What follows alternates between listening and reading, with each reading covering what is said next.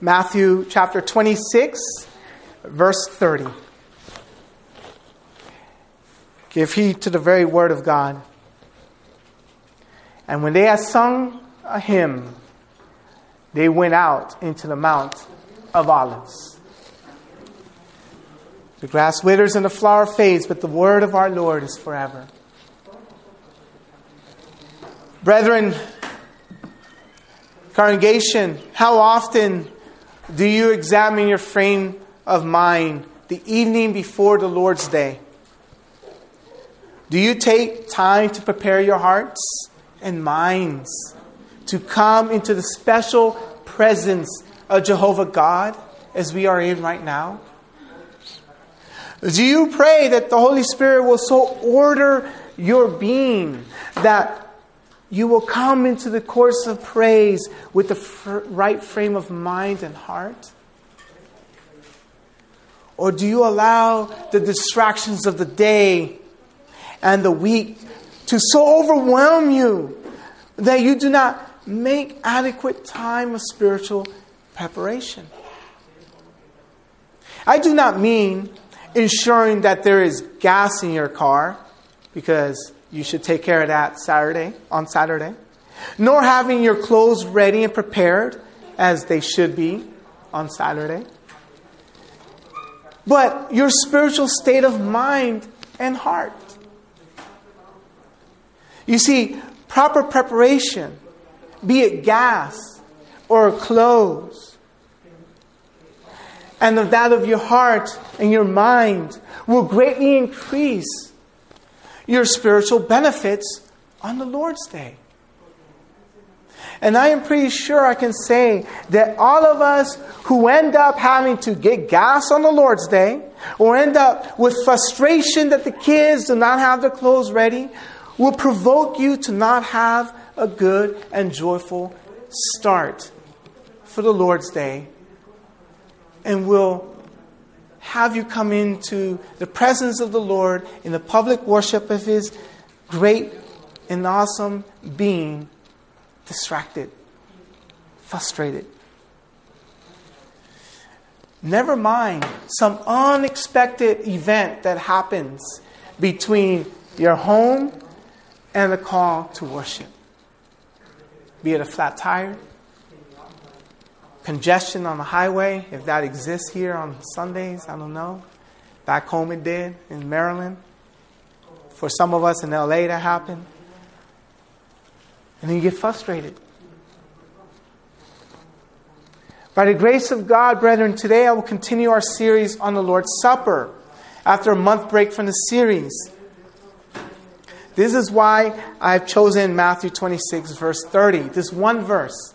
They sang a hymn and they went to the Mount of Olives. Probably a verse that we all easily overlook. I want to focus on this verse today. I want us to extract what is being summarized here for your benefit and for mine to build us up in the faith. And so, I'm going to cover the following points of observation and application. Number one, a review of your preparation. How should you prepare before you come to the Lord's Supper? I'll review that once again very briefly. And then, after you take the supper, right at the moment you take the bread and drink the cup, what should be your frame of mind at that moment? And then, lastly, after you leave the public gathering of the church, how should you perfect what has just happened with the Lord's Supper for your spiritual well being. So, we have treated the topic of preparation at some length, and more could be said. Let us review some this very important spiritual exercise of preparation that the apostle commands us to perform in 1 Corinthians 11. And we consider 1 Corinthians 11 before, and I'm not going to rehash that again here. When we know that the Lord's Supper is about to be served to us, we should perform our due diligence to prepare ourselves and our families to be ready to sit at the Lord's table and to dine with him present with us. And though our children, who are not yet communicant members, do not participate in the eating and the drinking of the Lord's Supper, they too should be prepared. Just as Moses told Israel when the Passover was taken, that when our children ask us, Why do you do the Passover? you explain to them the deliverance of the Lord. So too. Prepare your children so that when they ask, Mommy, Daddy, why did you come to the table and eat and drink and I was not allowed to? You too then can explain the deliverance of Christ, who is our Passover, where the wrath of God passes over us because of the Lamb of God, the blood's Lamb that covers us and covers our sins. Brethren, if you were invited to eat dinner with your favorite president of the United States, would you not go to great lengths to prepare? You probably first begin asking, What is the dress code? Because I highly doubt it will be flip flops and tank tops. And you will ask, What should I bring, if anything? And how should I perform the proper etiquette in greeting the president? Do I salute? Do I bow? Do I shake hands? Fist bump? What do I do? And I promise you, as one who's lived in the DC area, when you do get a letter invitation to the White House after you've applied for and were screened and all that, there is a, a form of etiquette that you are to perform. You are to show up in a suit and tie. You are to prepare for it. Congregation, the Lord expects us to prepare to come to His table. He not only expects it, He commands it. We should dress our souls with great humiliation and repentance of our sins that we have committed against the Lord. We should be performing self examination of our state of being in Jesus Christ and how our reasonable service has been rendered to Him and to the Holy Trinity in both body and soul. We should bring to the table our love to God for so great a salvation that we have in Jesus Christ and a great honor to be able to sit at the table with Him and to partake of Him by faith. We should bring love to our brethren for who they are in Christ, being images of God Himself and being our fellow brothers and sisters by adoption of the Spirit. We should bring forgiveness for those who have sinned against us as well. For the Lord said, if you have something against your brother or, or your brother has something against you, leave your gift at the altar and make it right. Our etiquette in coming to the table should then be one of prayer, of meditation, and of great and of a great desire to eat and drink, to eat the bread and to drink the wine without hesitation or fear. The RP testimony, chapter 29, paragraph 4, which is summarized in your bulletin on the inside, gives us a great summary on how we should prepare. And I invite you to look at that after worship to help you in your meditation upon today's sermon and in discussion with your family. We must be diligent in prayer, brethren, confessing our sins. We should be in repentance, seeking repentance. We should, as head of, head of homes, guide our entire family towards the same. Again, we should come with joy to the table, that our children may also see the same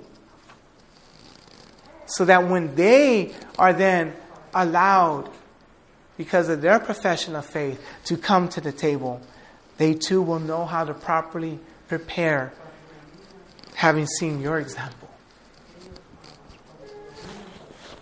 Recall how the Jews were quick to ask for the body of Christ to be buried at the evening of Friday. As the evening of Friday approached. Why? Because the time of Sabbath preparation was upon them. The sun was setting, and Friday evenings, it was a time of preparation to prepare their home and their household for the actual Sabbath day. They were diligent to order the house so that on a Sabbath they would either go to the temple or the current or the synagogue ready to meet with God in worship without or with a minimum amount of intrusion of daily duties and affairs. Congregation, how is your Sabbath preparation? Do you rush the morning before worship to get yourself and a family to church every Lord's Day? You may look, need to look again on how you are preparing yourself so that in the morning as you prepare to come into the presence of the Lord, you do not feel rushed, pressured, and have your frame of mind taken over by frustration and even sin. Every Saturday evening, at least, you should set aside time for secret prayer for yourself, your family. Pray for the congregation. Pray for the visitors that may come. Pray for your pastor, especially for the word preached. You should be confessing your sins and you should be seeking repentance. You see, when you come to gather together as a church. You come to meet God in a very special way when you worship. Yes, the Lord is everywhere present, but in a special way, He is in our midst. That He is not with those that right now are violating the Sabbath day by going to market or being entertained by wickedness or worldly affairs. He is here in a special way with us. when the minister announces the call to worship, we are calling upon God to come into our midst and for his presence to be among us in a very special way. He is not anywhere else. We also, by the Spirit working in those who are His, then we enter into the heavenly places and we join the heavenly host, the invisible church. We worship the triune God in His presence. Brethren, right now, we are in His presence. Prepare yourself then each evening, the night before, you come to worship for the Lord's Supper, you should add the meditation and consideration of what it means to then come and eat and drink. You are to consider the covenant you are in with God, which you will be renewing when you partake of the Lord's Supper. The same then as when we are going to celebrate the sacrament of baptism, as we are today. We should take, the, take time the evening before reviewing and renewing our covenant vows that we took as parents when our children were baptized, or recalling our own baptism and the vows that were made when we were baptized. We should be praising God where He has granted blessing when we have upheld our covenant obligations. And we should seek repentance where we have failed in our duties as Christians. We should pray for the parents of the infant that will be baptized, or the adult, and for the infant that will in due time come to believe in Christ. That we should pray to that end. We should pray for our children that they will come to a saving knowledge of Christ and so that their baptism will be a reality. With this, let us then consider our text as we come to our second point of instruction after you take the supper. Matthew 26 30. And when they had sung a hymn, they went out into the Mount of Olives. Notice the very brief summary that the Apostle Matthew provides us. They sang a hymn. This hymn was not a man made hymn that they just made up or that somehow somebody was circulating around at the time. This hymn was taken from that portion of the book of praises that we call the book of Psalms, that is called the Hallel. The Hallel is that portion of the Psalms that are Psalms 113 to 118. Those particular Psalms were sung during the Passover, and they're called the Hallel. The hymn, remember, refers back to the Psalms. The hymn and Psalms are the same, they are synonyms, interchangeable. Hymns are those songs that God gave to His church in the book of Psalms to sing to Him. Hymns are not made by man, they are given to us by God. This brief summary tells us so much about the demeanor of those who had just taken the Lord's Supper. And so let me expound this. Just as we are to come up to the table to sit with a demeanor of, thanks, of thankfulness and with a fixed and resolute frame for the great meeting that we are about to have with our King and Savior, so too, then, when we have taken and eaten the bread and drank the wine, we should the moment that we're dismissed from the table, do so with great joy, with thankfulness, and with a watchful spirit, lest the enemy attempt to pluck away that sweet fellowship that you and I have just enjoyed with Christ and his saints. As we get up from the table and return to our seats, we should be examining ourselves once again regarding the partaking we have just enjoyed, rejoicing in the Lord for the honor of spiritually feeding upon Him, and for the spiritual benefit of having sacramentally partaken of Jesus Christ. We should bless the Lord for the pardon of our sins that the supper signifies. And what happens afterwards?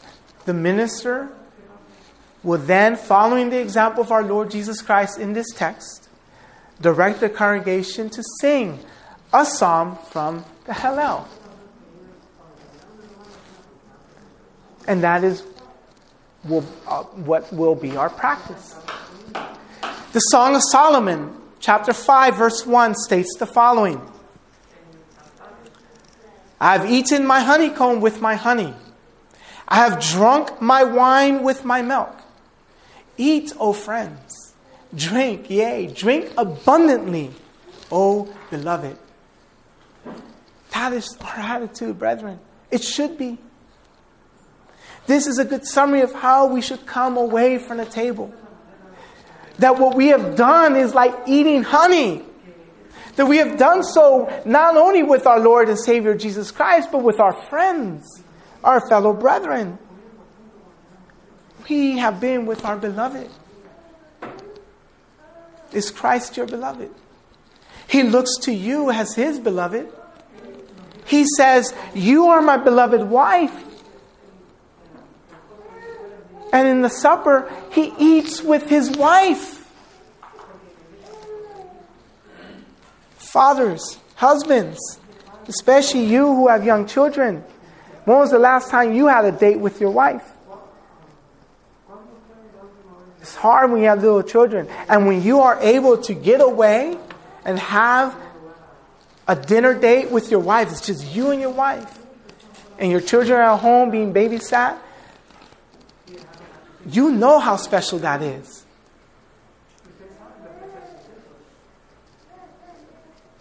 Brethren, when we come to the table, it's even greater. We should have the attitude of Song of Solomon here. His bread is tastier than honey.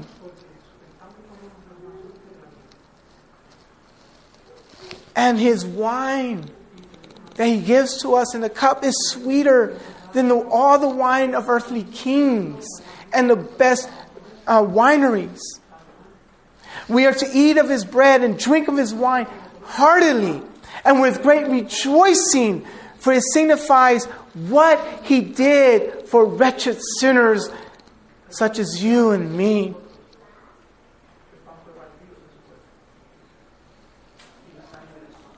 And so when they sang a hymn, they did so because they were rejoicing.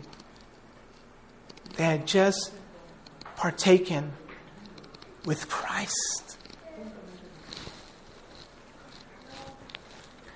This brings us then to our third point of application. After we leave the gathering of the saints, the church, what should be our attitude?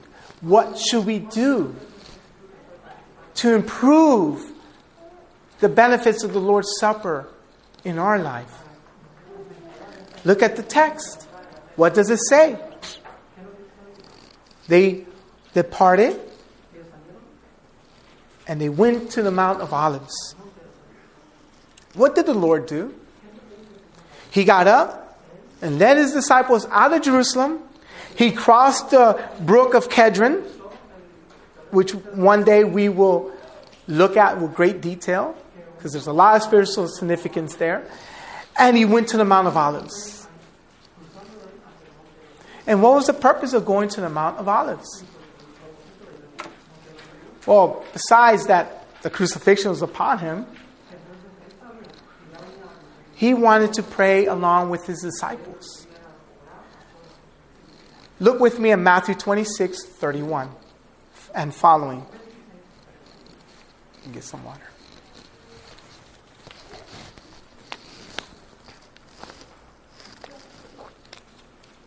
Then saith Jesus unto them, All ye shall be offended because of me this night. For it is written, I will smite the shepherd, and the sheep of the flock shall be scattered abroad. But after I am risen again, I will go before you into Galilee. Peter answered and said unto him, Though all men shall be offended because of thee, yet will I never be offended. Jesus said unto him, Verily I say unto thee, that this night before the cock crow thou shalt deny me thrice. Peter said unto him, Though I should die with thee, yet will I not deny thee. Likewise, also said all the disciples. Then cometh Jesus with them unto a place called Gethsemane, and saying unto the disciples, Sit ye here, while I go and pray yonder.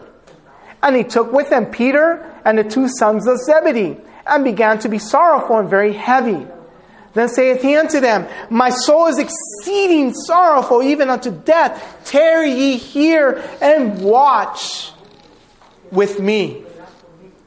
And he went a little further and fell on his face and prayed, saying, O my Father, if it be possible, let this cup pass from me. Nevertheless, not as I will, but as thou wilt. And he cometh unto the disciples and findeth them asleep, and saith unto Peter, What? Could ye not watch with me one hour?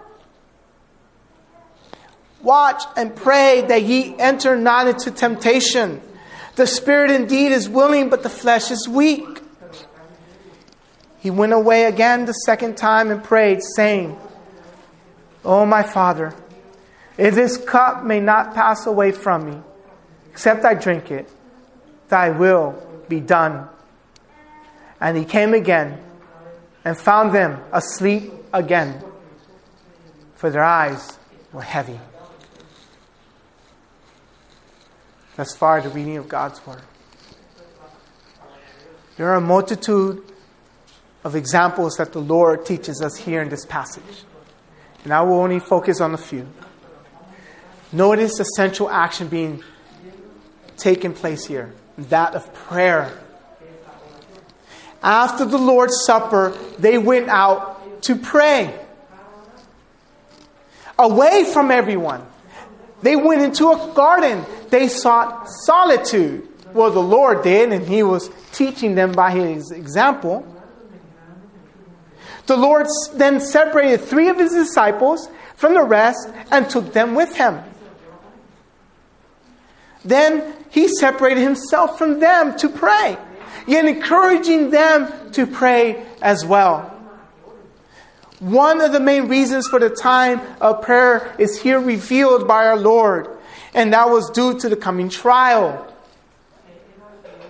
Now, this was specific to this moment of redemptive history, his trial, his coming crucifixion.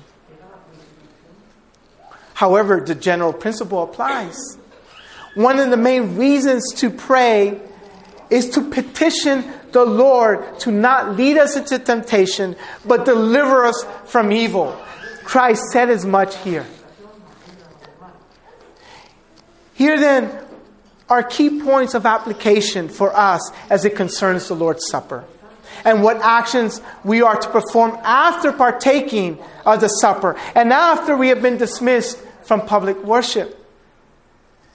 We should each go to our prayer closet. We should seek a large segment of time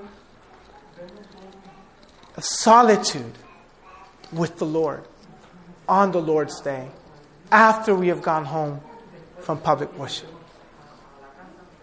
Instead of engaging in fellowship or fellowship meals as a congregation, we are to follow our Lord's example and go into our prayer closets and not just for a small amount of time so that the Lord's Supper may be improved in our spiritual walk with Christ. On the Lord's Day, in which the Lord's Supper is celebrated, we should go to our own homes and enter into the throne room of our King in prayer. The ladder has been descended for us to scale it, to ascend it, and to take heaven by storm. Besiege his gates. We are to wrestle with God and take hold of Him and not let go until He blesses us with the application of the Lord's Supper in our spiritual walk. And no, you should not go home to seek your afternoon nap Look what the Lord said to his disciples in verse 40 and 41. And he comes to his disciples and finds them asleep and says to Peter, What could you not watch with me one hour?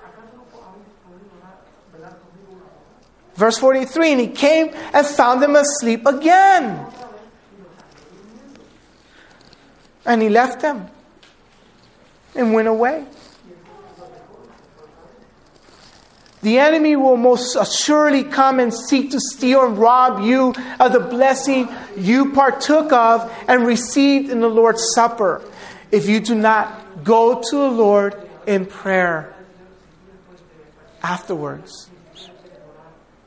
You put your blessing at risk of being stolen away from the enemy, by the enemy, by the world, and or by the lust of your own flesh. Is it not a wonder?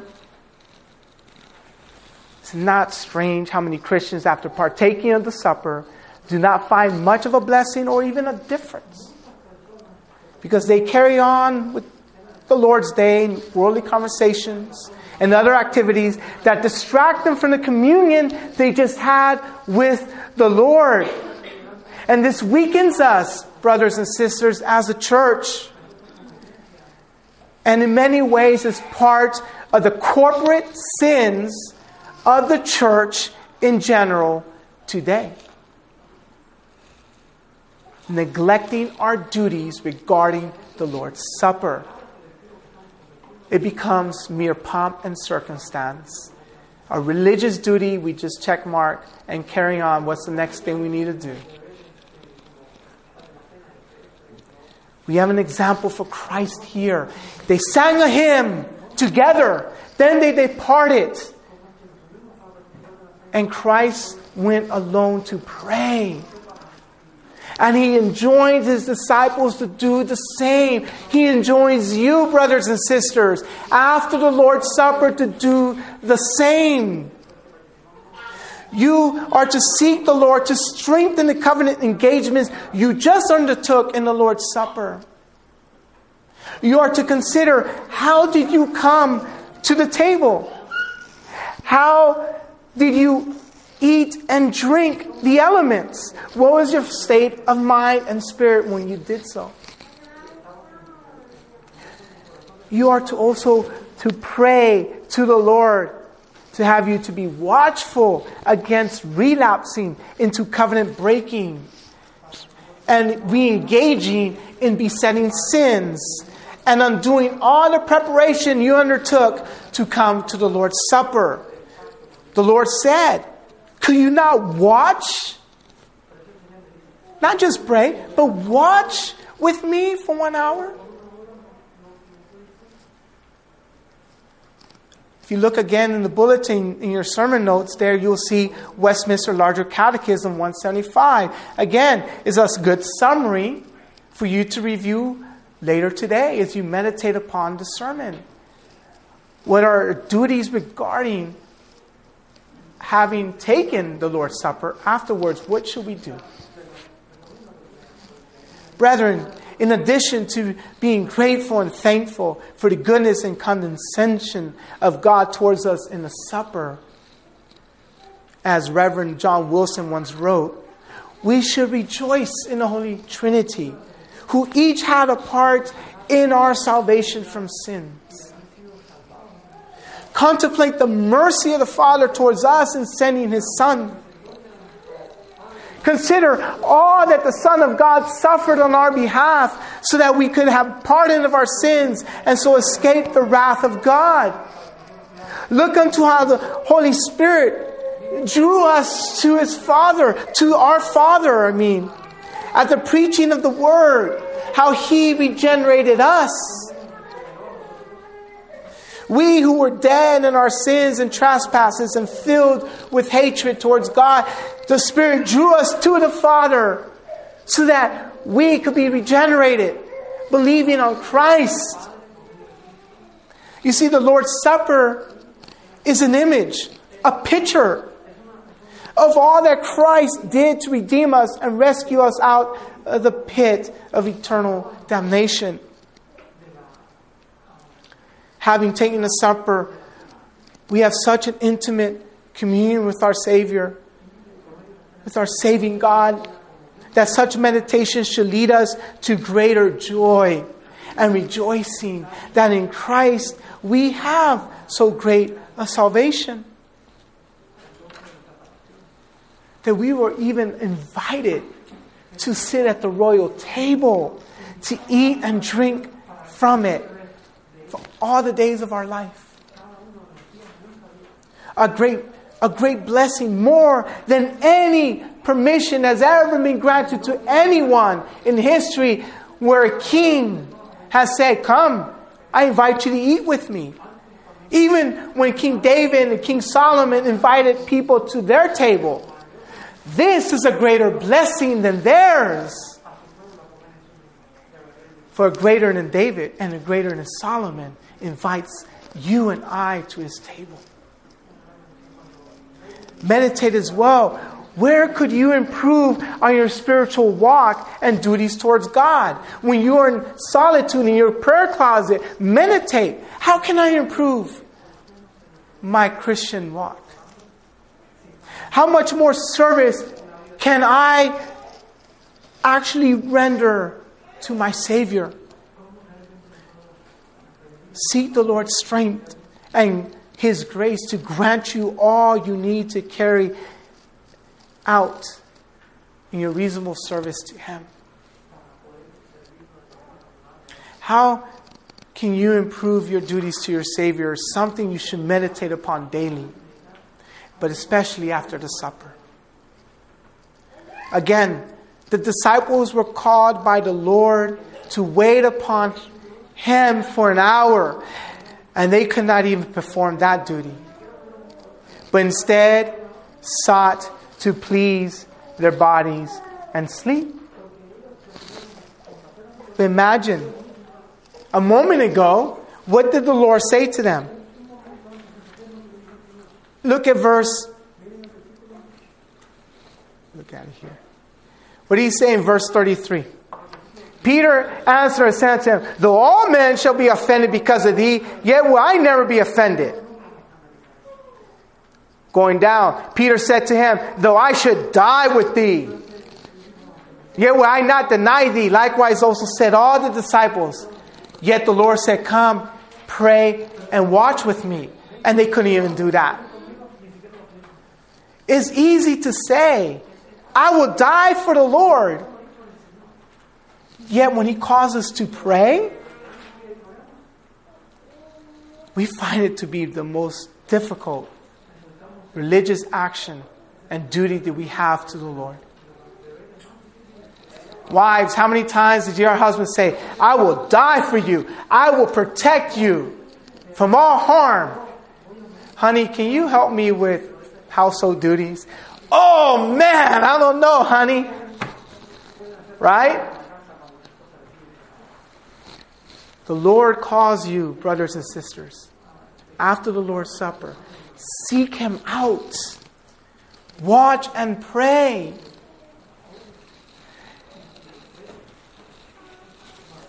Brethren, the Sabbath is not meant to be slept away. This is not the rest that the Lord calls us to engage in. We are to rest in the Lord by performing our spiritual duties unto Him more abundantly on this day than any other day where such opportunities are not as readily, readily available to perform due to our own vacations and callings. Yet, brethren, when you have done all of this duty, let's say you pray and you seek the Lord after the Lord's Supper, and yet you find no blessing.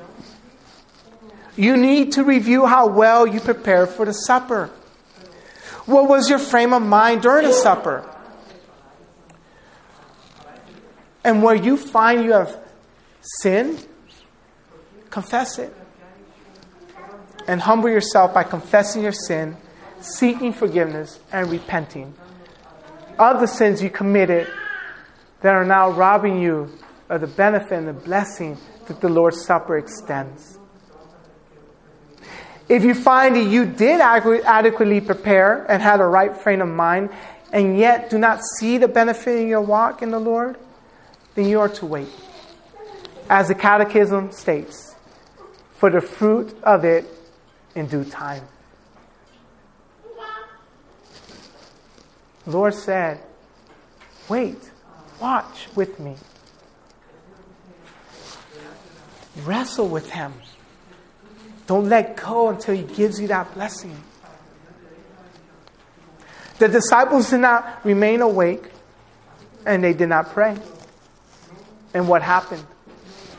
Each one began to fall into sin once our Lord was arrested and tried. Their boasting became their downfall. They were willing to stand.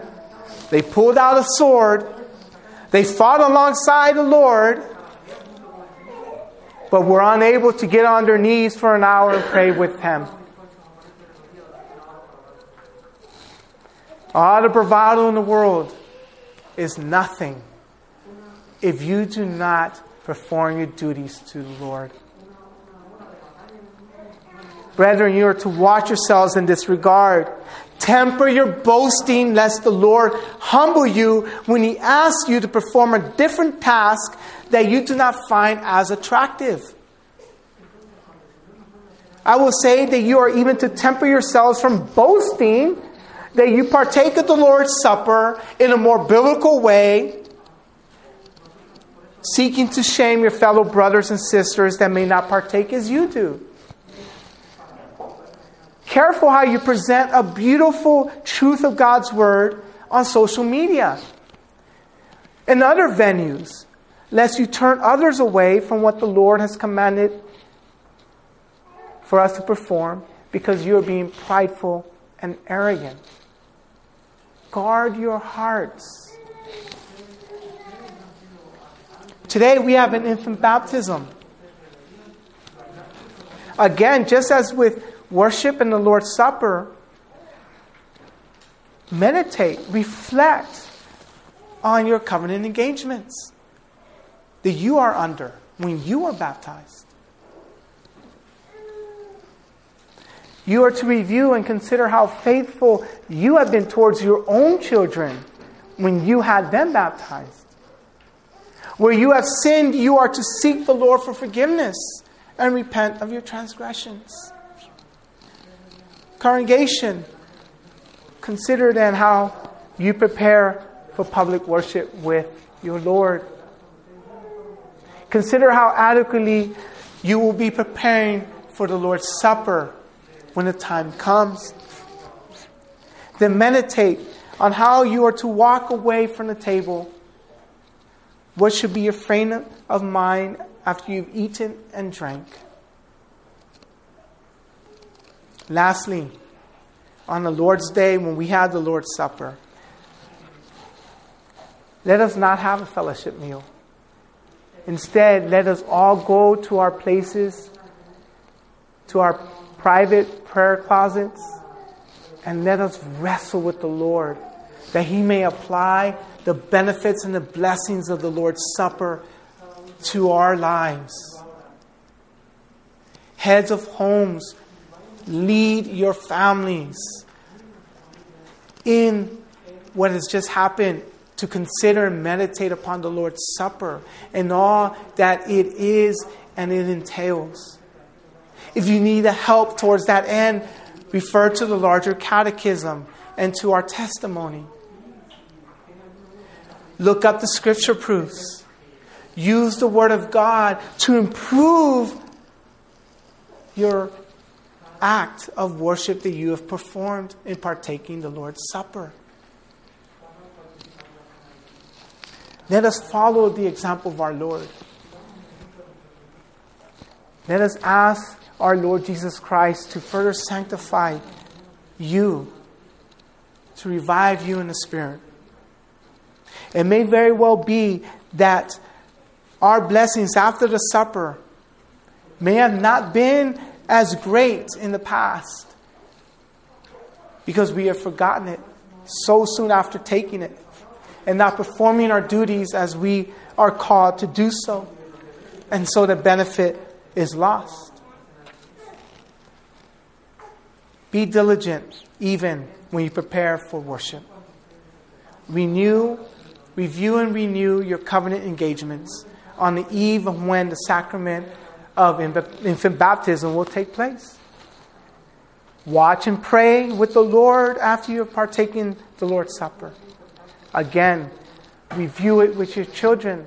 They should ask you, Mommy, Daddy, why did you guys go up?